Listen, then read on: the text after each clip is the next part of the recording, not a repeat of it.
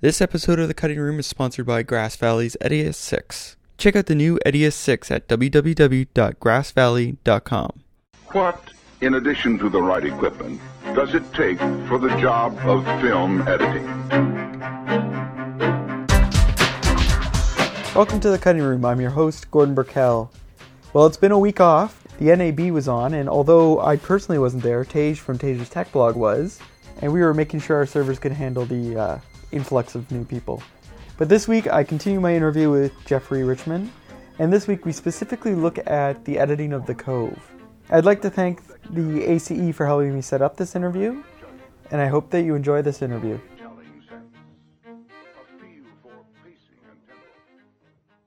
Now I'd like to jump to The Cove.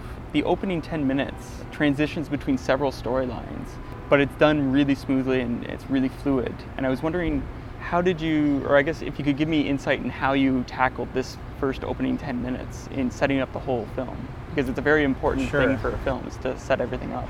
Yeah, I mean, I usually find that the first 10 minutes is the last thing that gets cracked in the edit process. Because there's that's always the point in the film where you have to get across so much exposition and introduce your main characters, so much stuff that has to get done in that time that it's really hard to make it engaging because it all comes down to just a lot of information that has to be said in the first act. But it doesn't feel like exposition. That's why I was so. Well, that's the trick Yeah. in any movie is finding a way to introduce the characters and introduce the exposition in such a way that it feels like it's part of the story of the character and not just a checklist of things that you need to know before we move on to the second act. So with the Cove, we I mean, we went through for a long time the or the first 10 minutes were very simply what you would come up with on a paper cut, which was Rick's the main character, and it's a movie about dolphins. So we opened the movie on a montage of dolphins with all the scientific voices talking about how intelligent they are.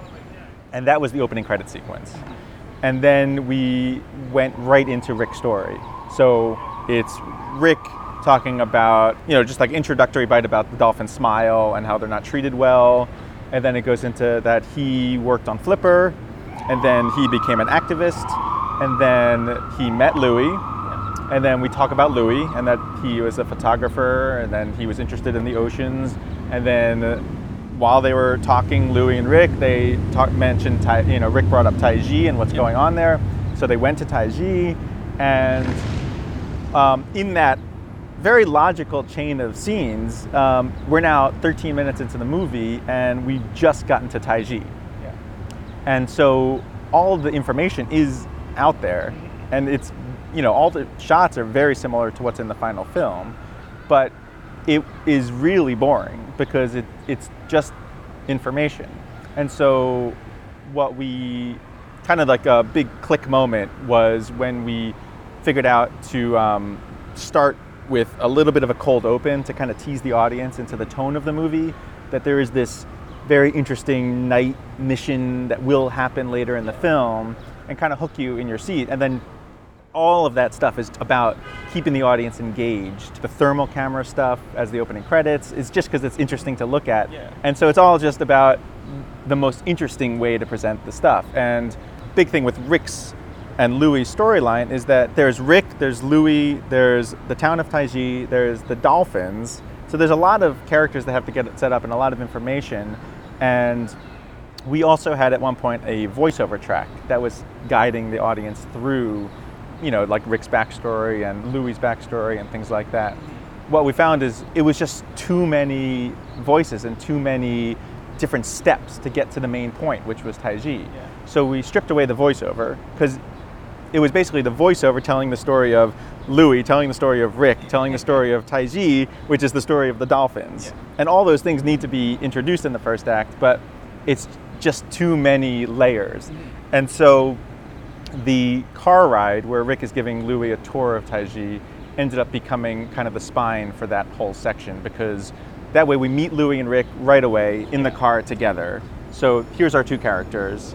Um, keep it a little bit mysterious because Rick's wearing a mask, which was great because it's engaging and interesting, and and using that kind of to go back and forth, we jumped off into the very sort of uh, simple exposition. But meanwhile, we've, we're already in Taiji. We already know that Rick and Louie are our main characters. And now just stick around because you'll get all the information you need. And then when we come back to the end of that car ride, we're pointing out the cove where the slaughter takes place.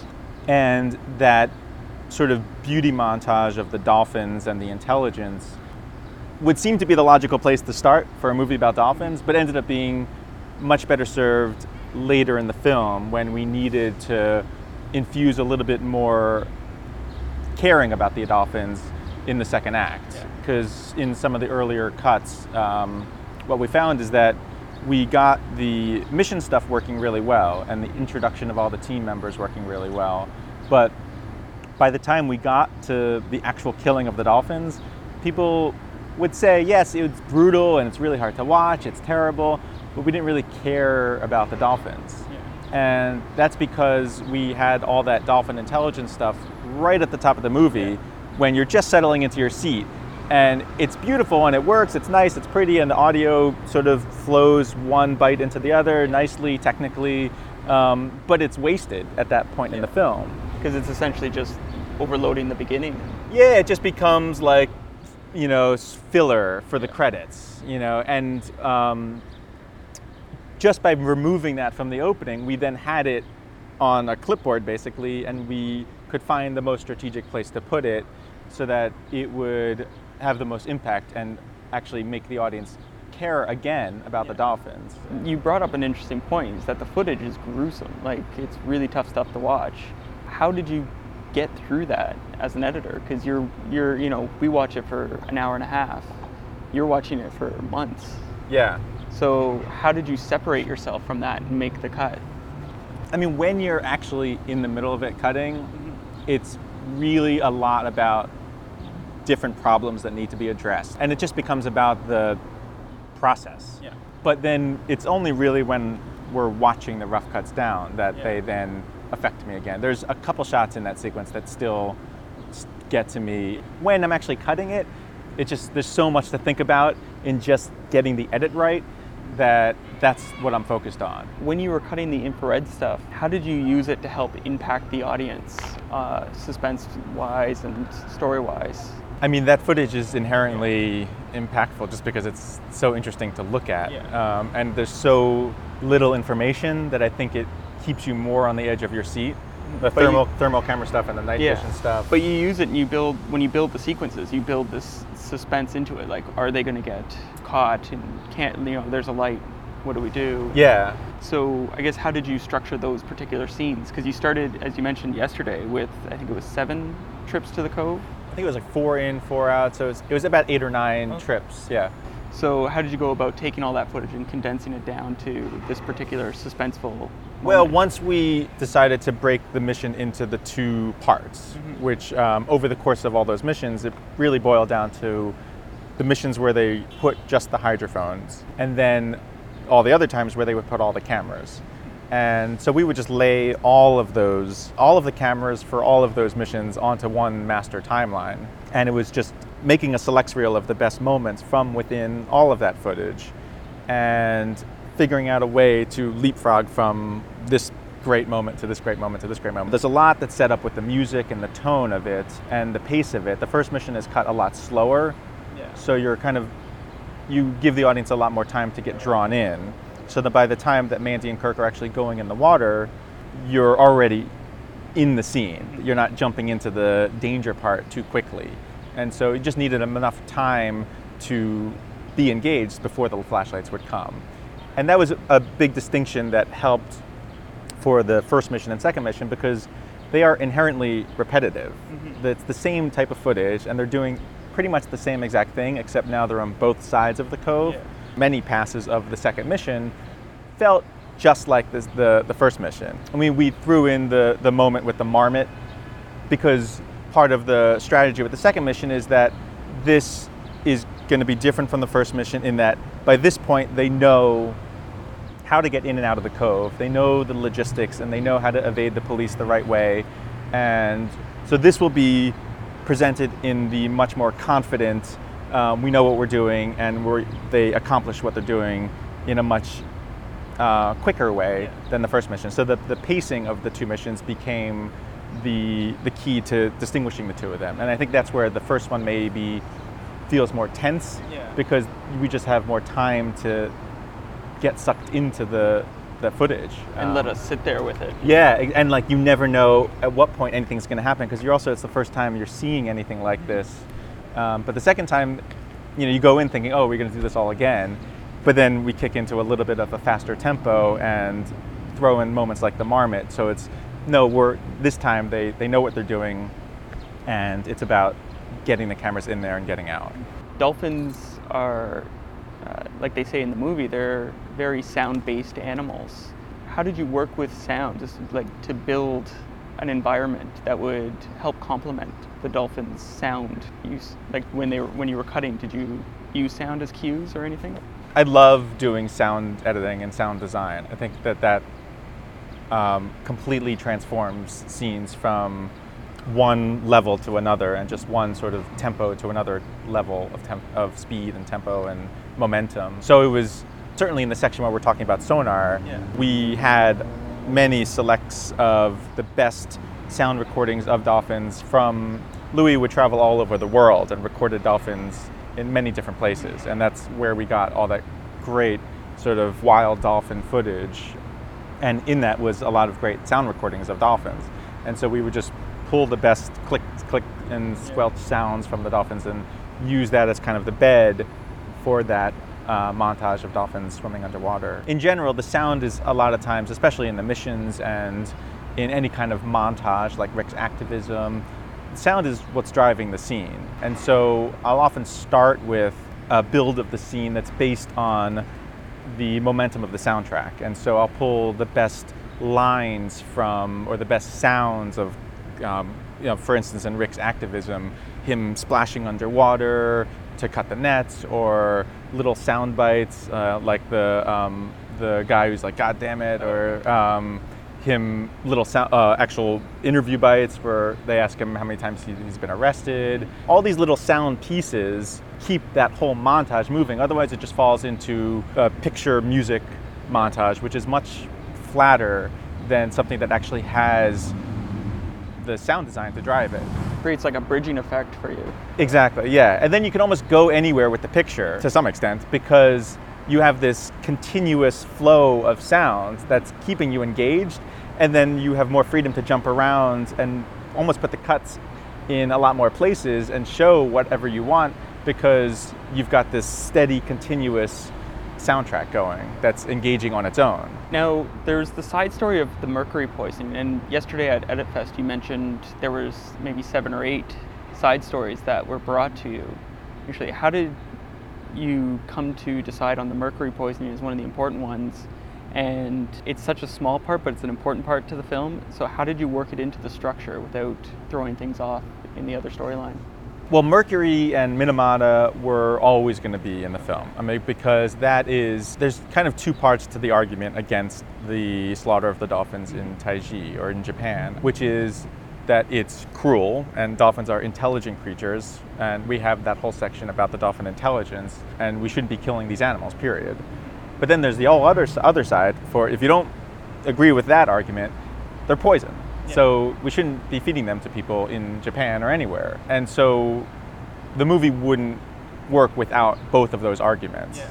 But figuring out a way to tie it in was obviously tricky because it is such a tangent. And the, you know, even if the Minamata section is emotional and informational and interesting, if, I mean, when it was placed in different spots, mm-hmm. it just felt like it was taking us away from the main thrust of the film. Anytime we went off on these tangents, it was always just about finding these even simple lines from interviews or visuals, like Rick confronting the fisherman and he mentions Minamata Yeah. when he confronts him. I mean, that all that stuff helps to make it feel like Minamata is part of the main thrust of the film.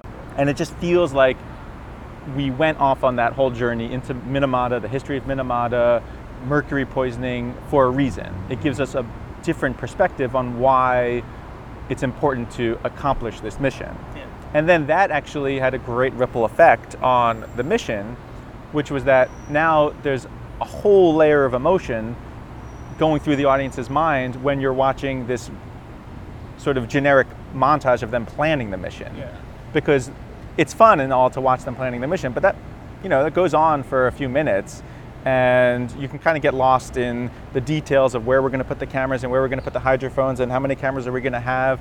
But we've just come from this very emotional segue into Minamata and introduced this whole other layer of danger. And so when Charles then says, uh, we realize this is going to be a lot more difficult than we thought, there's almost an undercurrent of because we're now tackling lots of different issues besides just the killing of dolphins. And so with all the tangents, it was always about finding those key bites and moments with the team to kind of stitch them together and feel like the reason we're telling you all this other stuff about Minamata, um, counterfeit meat, the buying of the votes, the Save the Whale movement by, that Roger Payne started. Yeah. It's all tied to this one through line, which is Rick, the OPS team, and um, Louis going in and trying to document this slaughter.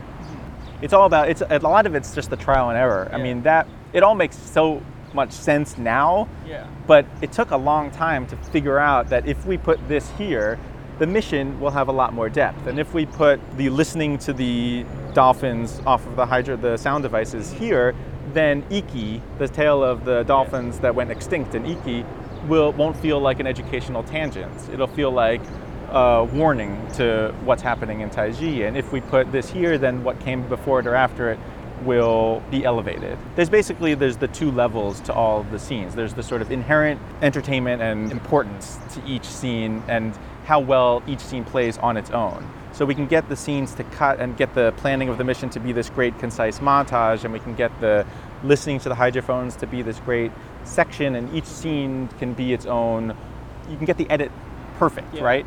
But then there's the other value to the scene is how does it play in the context of the scenes around it? And that's a lot of the trial and error and accidents. A lot of it are just accidents where you put, you know, one shot scene, you know, here and one scene right after it, and you just realize that what was a good scene becomes a great scene, or what was pretty boring before becomes um, a turning point in your act. It's like uh, Carol Littleton said, uh, I think it was Carol Littleton, who said, every time I cut, I relearned to become an editor. Because Yeah. you have to re, because everything's different. So Yeah. And that was my interview with Geoffrey Richman, the editor of The Cove. Cove is such a good movie. So, Lauren, Yeah. the NAB was on last week, Yes. and Big final announcements yes, things. big announcements. Uh, Apple announced the new, or Apple demoed the new Final Cut Pro X, Mm-hmm. and Avid announced cloud systems. Does that mean it's in the cloud? It well, they aren't officially in the cloud yet, but I They're believe just calling it that. well, I believe they've got some stuff that you can start working online with. So, Lauren, Yeah. what happened this week with Four Word Film Review? Um, well, we had a winner. We had Jeremy, who had previously guessed. We, we have these phoenixes. They're like fighting each other. I'm excited to see who the golden phoenix is that Yeah. wins it all. But Jeremy had guessed correctly before, but we'd already, I think we were recording when he emailed it in. Yeah. And so then he guessed this one correctly. So it was date night was the answer to the last one. So I've got a new one for uh, for this next round to see who gets the coveted Art of the Guillotine shirt. T-shirt. Yes, we sent him a T-shirt. And trust me, it's coveted because I don't even have one. Yeah, we. Well, yeah, we don't have one. I, I don't know. have one. I wish I had Uh, we gave a bunch out at NAB. Awesome. Hopefully everyone sends a picture of themselves in the shirts. Yeah, a couple people have. Good. And Maybe in their. if you're rooms. interested in seeing those pictures, you can go to our Facebook group or our Facebook user page, which is at facebook.com slash artguillotine. Yep. How else can they get in touch with us, Lauren? You can tweet to at Art Guillotine, or you could email to info at artoftheguillotine.com. And of course, Facebook. Well, you, com you slash, did that. yeah. You did that. It's over. Yeah. Yeah. So um, Why don't you have a MySpace page? I do, but it's kind Do you seriously? Yeah. There's like two people following it. um, Yeah. it's, it's for the teenagers. Does it have one of those tiled backgrounds? I don't know what I have in the background. And then like music that plays? automatically when you land on the page. I love it. Love it. It's like pink and black, and Oh, so good. So many colors. so many colors, so many sizes, and so many bold and italicized things. but if you uh, if you go to our Facebook page, you can also get our show notes. Yes, show notes. I was just thinking of those. Yes, You know why? because you randomly throw things in that I have to add to the show notes. Yeah. Hard Day's Night. Yeah. But what what's this week's forward film review? Oh, okay. Um, so it's um, a motion item Picture. uh, or television show, one of the two. And the four-word film review this time is three words. It's a three-word film review. The Big Gill. Huh. Think about it. It's an interesting one. Info at artoftheguillotine.com. Yeah.